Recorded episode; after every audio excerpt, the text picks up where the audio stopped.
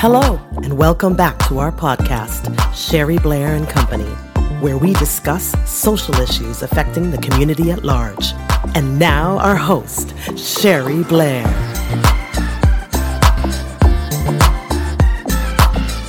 Sherry Blair bringing a daily dose of positivity. We are in month 10. We are anchoring in positivity. We are practicing compassion, kindness, and peace. And this next quote is uh, a quote from a woman who, when she passed, the world seemed to grieve her. Their hearts went out. Uh, Princess Diana.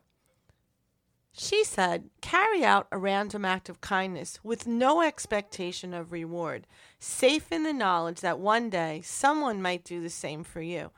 I put a little spin on that and say, yeah, like, you know what? We all need, um, at some point in times in our life, an act of kindness.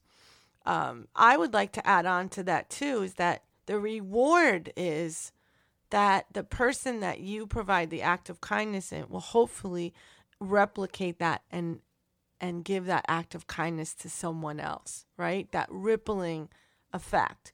But at some point in time in our own lives, we're going to need that act of kindness bestowed upon ourselves.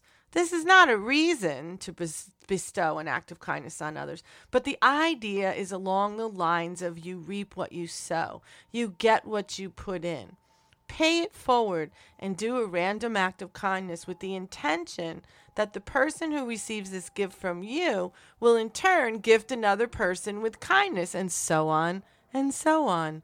What is your random act of kindness? And I'm going to challenge you. Commit to being intentional with this practice for the next 30 days. Go ahead, do it, and please share with us.